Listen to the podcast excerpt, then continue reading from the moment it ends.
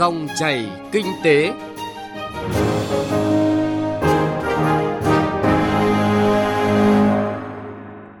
Xin chào quý vị và các bạn. Chương trình Dòng chảy kinh tế hôm nay, chúng tôi chuyển tới quý vị và các bạn những thông tin đáng chú ý.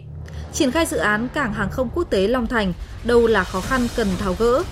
Giảm giá cước vận tải biển, tăng sức cạnh tranh hàng hóa xuất khẩu. Vượt qua đại dịch chuyển đổi số để phục hồi sản xuất kinh doanh.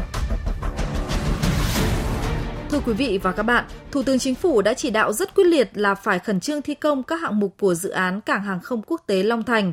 Đây là dự án có tổng quy mô vốn lớn nhất hiện nay, 5 tỷ đô la Mỹ, tương đương khoảng 110.000 tỷ đồng, với nhiều dự án thành phần, diện tích giải phóng mặt bằng khoảng 5.000 ha cho toàn dự án. Do đó, khi có mặt bằng, Bộ Giao thông Vận tải chỉ đạo Tổng công ty Cảng hàng không Việt Nam yêu cầu các nhà thầu lập tức tiếp nhận và triển khai thi công ngay. Phóng viên Hà Nho thông tin chi tiết cùng quý vị. Theo chỉ đạo của Thủ tướng Chính phủ sau khi đi kiểm tra công trường dự án ngay từ sau Tết, cho đến nay, các bước đầu tư xây dựng dự án cảng hàng không quan trọng này đang từng bước được đẩy mạnh, tập trung từng phần việc để đảm bảo tập trung triển khai theo kế hoạch. Ông Lại Xuân Thanh, Chủ tịch Tổng công ty Cảng hàng không Việt Nam ACV cho biết, hiện nay Cảng hàng không quốc tế Long Thành nhận được phần lớn diện tích đất triển khai dự án của giai đoạn 1 khoảng hơn một nửa và một phần đất được quy hoạch để cho khu dự trữ đất khi đào đất của giai đoạn 1 dự trữ cho giai đoạn 2. Tổng công ty cũng đã nhận được một phần. Điều này đảm bảo mặt bằng sạch thi công cho dự án cả hai giai đoạn. Phần mặt bằng cho các hạng mục quan trọng thực hiện dự án đều đã được Ủy ban Nhân dân tỉnh Đồng Nai bàn giao xong. Ông Lại Xuân Thanh, Chủ tịch Hội đồng Quản trị Tổng công ty Cảng hàng không Việt Nam ACV phân tích một cái dự án lớn trọng điểm quốc gia, lớn như Long Thành thì bao giờ cũng hết sức là có nhiều khó khăn. Nhưng chủ yếu là về mặt kỹ thuật. Chứ còn các cái thủ tục hành chính khác theo quy định pháp luật thì dự án trọng điểm, tất cả các bộ ban ngành đều nỗ lực cả. Nên về mặt thủ tục thì cũng không có gì vướng mắc. Nó khó khăn ở đây là vì nó là một dự án lớn, kỹ thuật công nghệ cao và quy mô lớn. Đối với ngành hàng không đó là lớn nhất từ trước đến nay thì đòi hỏi cái sự nỗ lực. Đặc biệt là Phó tướng Lê Văn Thành thì đặt ra yêu cầu là hàng tháng họp giao ban tại cơ quan giao ban tại công trường để trực tiếp chỉ đạo một cách là liên tục.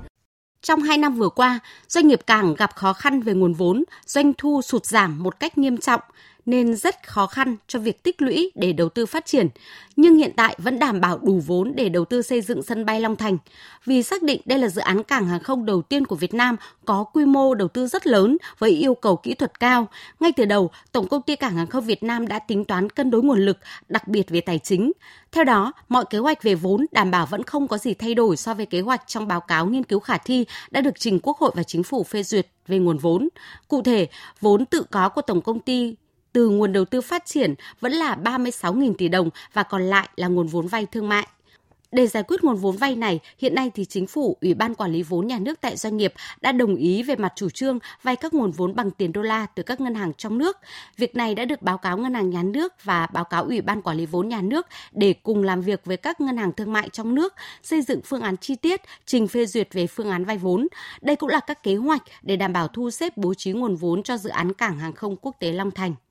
Về tiến độ giải phóng mặt bằng cho dự án quan trọng này, Thứ trưởng Bộ Giao thông Vận tải Lê Anh Tuấn cho biết, để xây dựng sân bay Long Thành giai đoạn 1, chủ đầu tư cần diện tích đất là 2.532 ha trên tổng diện tích gần 5.000 ha của toàn dự án. Hiện nay, tỉnh Đồng Nai đã thực hiện bàn giao được 1.480 ha đất, còn lại giai đoạn 1 của dự án cần được bàn giao thêm hơn 1.052 ha đất. Do đó, lãnh đạo tỉnh Đồng Nai cần tiếp tục tập trung tối đa cho công tác giải phóng mặt bằng, sớm hoàn hoàn thành bàn giao phần diện tích còn lại theo cam kết của lãnh đạo tỉnh là bàn giao toàn bộ mặt bằng xây dựng sân bay Long Thành giai đoạn 1 trước ngày 31 tháng 3 năm nay và bàn giao toàn bộ mặt bằng dự án trước ngày 30 tháng 6 năm 2022.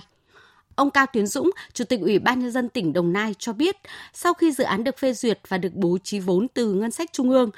tỉnh Đồng Nai đã quyết liệt trong công tác tổ chức thực hiện. Tuy nhiên, không thể hoàn thành theo đúng tiến độ vì một số nguyên nhân khách quan, chủ quan, nhất là do ảnh hưởng của dịch COVID-19. Mặt khác, quá trình triển khai thực hiện có phát sinh một số yếu tố nên cần phải thực hiện điều chỉnh dự án để làm tăng hiệu quả đầu tư. Tuy vậy, chủ trương chung vẫn là nỗ lực tập trung để đảm bảo hoàn thành từng hạng mục theo kế hoạch triển khai từng bước của dự án này chúng tôi đã đạt bàn giao mặt bằng rồi trách nhiệm của đơn vị chủ đầu tư. Còn cái gì mà có vướng đến mặt bằng hay là vướng về bảo vệ an ninh trật tự các cái thì chúng tôi sẽ phối hợp chặt chẽ với nhau để xử lý tất cả những cái vấn đề còn lại, cũng như là giao dứt điểm các cái tổ chức, giao trách nhiệm rõ ràng và chỉ đạo điều hành tập trung. Bên cạnh đó thì các cấp chính quyền từ cấp xã cho đến cấp huyện, các hội đoàn thể đều được yêu cầu là vận hành ở trong khu vực này để đảm bảo là được cái sự ủng hộ cao nhất nhất của người dân trong bối cảnh đầu tư xây dựng hạ tầng giao thông cần đi trước một bước, yêu cầu chung về tiến độ và chất lượng chung của dự án trọng điểm quốc gia, trong đó có dự án cảng hàng không quốc tế Long Thành, được các cơ quan, bộ ngành liên quan, đặc biệt là Ủy ban nhân dân tỉnh Đồng Nai đang tích cực triển khai, đưa dự án về đích đúng tiến độ, góp phần hiện thực hóa các mục tiêu phát triển kinh tế xã hội của cả nước.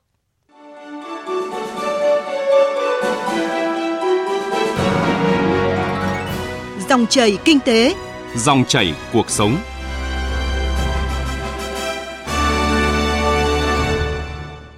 Thưa quý vị, thưa các bạn, hiện nay toàn bộ hệ thống cảng biển của Việt Nam cơ bản đáp ứng tốt nhu cầu vận tải hàng hóa trong nước và hàng hóa xuất nhập khẩu. Tuy vậy, do dịch bệnh COVID-19 diễn biến phức tạp, cạnh tranh giữa các nước lớn diễn ra gai gắt, khiến thị trường vận tải biển Việt Nam không tránh khỏi những khó khăn. Mặc dù giá cước vận tải biển nước ta được đánh giá thấp hơn so với khu vực, nhưng rõ ràng với lượng hàng hóa xuất nhập khẩu qua đường biển tăng mạnh hiện nay, thì bài toán giá cước vận tải cần được tính toán một cách phù hợp để đảm bảo doanh nghiệp vận tải vẫn có lãi, đồng thời phải tìm kiếm giải pháp để nâng cao tính chủ động cho hoạt động xuất nhập khẩu hàng hóa. Phóng viên Đài Tiếng Nói Việt Nam phỏng vấn ông Nguyễn Xuân Sang, Thứ trưởng Bộ Giao thông Vận tải về nội dung này. Mời quý vị và các bạn cùng nghe. Thưa ông, thời gian vừa qua trong lĩnh vực vận tải hàng hải thì cạnh tranh về giá mà có cái sự kết nối và khai thác các cái hạ tầng hiện hữu thì đã có cái cải thiện như thế nào? Với đánh giá hiện nay thì giá dịch vụ cảng biển của chúng ta thấp hơn so với khu vực. Đây nó cũng có hai mặt. Thứ nhất, cái giá thấp đấy cũng là cái giá tạo cái thế cạnh tranh của hệ thống cảng biển Việt Nam nhưng giá thấp cũng lại là có mặt nữa là ảnh hưởng đến cái lợi nhuận của doanh nghiệp. Chúng ta phải điều chỉnh xây dựng khung giá làm sao cho hài hòa cả hai mục tiêu này. Vừa vẫn đảm bảo là giá của chúng ta là cạnh tranh, tạo điều kiện góp phần vào cái lợi thế cạnh tranh quốc gia. Thứ hai là vẫn phải có ở cái mức giá vừa phải để doanh nghiệp có lãi tới đây để cải thiện cái dịch vụ logistics. Theo ông, cơ quan bộ ngành nào thì có thể là đảm trách cái nhiệm vụ này một cách hiệu quả nhất? Logistics chính là các cái dịch vụ vận chuyển hàng hóa từ điểm đầu đến điểm cuối, từ nơi sản xuất đến nơi tiêu thụ và ngược lại. Cảng biển và vận tải biển là những cái mắt xích quan trọng trong cái chuỗi cung ứng dịch vụ đấy. Để có thể quản lý tốt cả chuỗi, tôi cho rằng là phải có một cái cơ quan chủ trì. Và tôi cũng cho rằng là hiện nay chính phủ đang giao cho bộ công thương là rất hợp lý. Rất nhiều thứ từ việc quy hoạch các nhà máy, các khu kinh tế cho đến quy hoạch giao thông, cảng biển, vận tải biển cho đến việc hoạch định phát triển kinh tế xã hội của các địa phương, các vùng miền và hoạch định các cơ chế chính sách như là vốn đầu tư về giá, về hải quan, về kiểm dịch, nhất là trong cái giai đoạn Covid hiện nay thì cái vai trò kiểm dịch rất quan trọng. Tôi cho rằng là để có thể quản lý chung thì cũng phải có tầm là tầm một phó thủ tướng để quản lý chung một mình bộ công thương ờ, có lẽ cũng sẽ có có nhiều cái khó khăn. Trên cơ sở như ông vừa phân tích thì cái việc mà điều chỉnh giá bằng những cái công việc cụ thể trong lĩnh vực vận tải hàng hải như thế nào? À, chúng tôi cũng đã lấy ý kiến rộng rãi của các cái thành phần tham gia của các doanh nghiệp cảng biển, chủ tàu, hãng tàu cũng như là các cái hiệp hội, các cái cơ quan quản lý nhà nước. Tôi cho rằng là cái việc điều chỉnh là cần thiết. Tuy nhiên thì mức điều chỉnh và thời điểm điều chỉnh là rất quan trọng. Cân nhắc hai yếu tố này phải được tiến hành một cách rất cẩn trọng, tránh ảnh hưởng đến hoạt động vận tải biển nhất là trong giai đoạn ảnh hưởng của dịch Covid hiện nay và phải có sự chung tay vào cuộc của tất cả các bộ ngành, không riêng gì Bộ Công Thương, không riêng gì Bộ Giao thông, không riêng gì một bộ ngành nào bởi vì mỗi bộ ngành cũng chỉ là chuyên sâu ở một cái công đoạn, một mắt xích thì cần thiết cái này vai trò là vai trò nhạc trưởng phải là vai trò của chính phủ, cần thiết phải có một phó thủ tướng chuyên trách về lĩnh vực này, chỉ đạo chung, điều phối chung cho tất cả các ngành. Vâng ạ, xin trân trọng cảm ơn ông.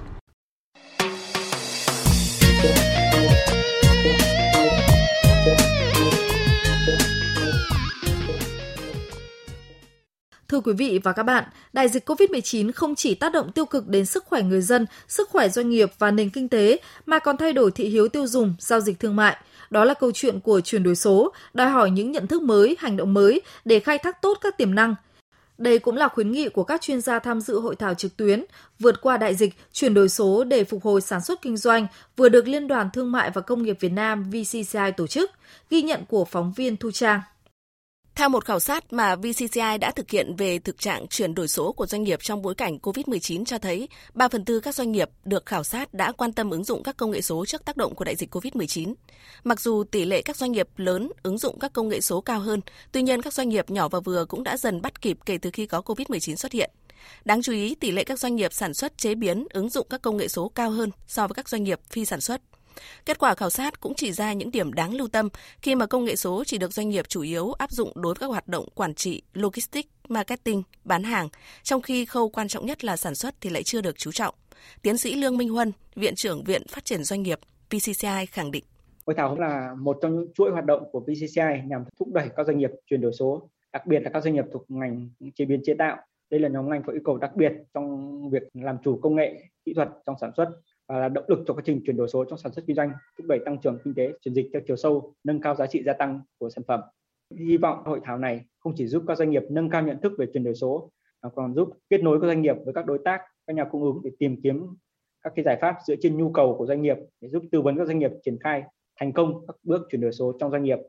Tham dự hội thảo, ông Vanh Sang Tăng, Phó Chủ tịch Tập đoàn Epico của Mỹ phụ trách khu vực châu Á, về phần mềm doanh nghiệp toàn cầu khuyến nghị, để chuyển đổi số thành công, doanh nghiệp không thể chỉ đầu tư mua sắm, ứng dụng các thiết bị hay công nghệ số mà quan trọng hơn là phải đổi mới tư duy, đổi mới mô hình kinh doanh, xác lập mô hình quản trị dựa trên công nghệ số. Những câu chuyện thành công về chuyển đổi số cho thấy là những người tiên phong trong chuyển đổi số là những người sẵn sàng thay đổi, sẵn sàng từ bỏ các mô hình kinh doanh truyền thống để thiết lập mô hình kinh doanh mới và sáng tạo, các chuỗi cung ứng, quy trình ra quyết định, loại bỏ những công đoạn trung gian, dườm già đổi mới tổ chức dựa trên nền tảng văn hóa sáng tạo sẽ là động lực cho quá trình chuyển đổi số. Tuy vậy, việc phải đổi mới mô hình kinh doanh chính là rào cản lớn nhất cho quá trình chuyển đổi số của doanh nghiệp. Bên cạnh các khó khăn liên quan đến các nguồn lực tài chính, năng lực công nghệ, lựa chọn giải pháp tối ưu hay là tìm kiếm những đối tác tin cậy. Ông Vanh Sang Tăng cho rằng Thúc đẩy giải pháp sản xuất thông minh công nghiệp 4.0 cho các doanh nghiệp vừa và nhỏ trong khu vực. Tại sao lại là các cái doanh nghiệp vừa và nhỏ? Thì Epico nhận thấy rằng các doanh nghiệp vừa và nhỏ gặp các thách thức với đội nhóm IT nhỏ, kinh phí cho IT thì giới hạn, trong khi họ cần thời gian triển khai ngắn và có sự linh hoạt trong vận hành. Vì đây là lĩnh vực mà thế mạnh mà Epico có rất nhiều kinh nghiệm để có thể đóng góp giá trị của chúng tôi, hỗ trợ cho họ. Các chuyên gia tham dự hội thảo cho rằng việc tiếp tục sống chung thích ứng linh hoạt và tiến tới coi COVID-19 là bệnh đặc hữu hay là bệnh thông thường để tập trung phục vụ sản xuất, kinh doanh là những yêu cầu cấp bách của chính phủ cũng như của doanh nghiệp. Quãng thời gian sống chung với COVID-19 chính là thời điểm quan trọng, là cú hích trăm năm để doanh nghiệp nhận ra tính ưu việt của chuyển đổi số và yêu cầu cấp bách hơn nữa của quá trình chuyển đổi số trong doanh nghiệp. Chuyển đổi số sẽ giúp các doanh nghiệp mà đặc biệt là những doanh nghiệp nhỏ và vừa tìm kiếm mô hình kinh doanh linh hoạt hơn, vừa tiết kiệm chi phí vừa tối ưu nguồn lực để có thể vượt qua khó khăn, phục hồi và phát triển sau đại dịch.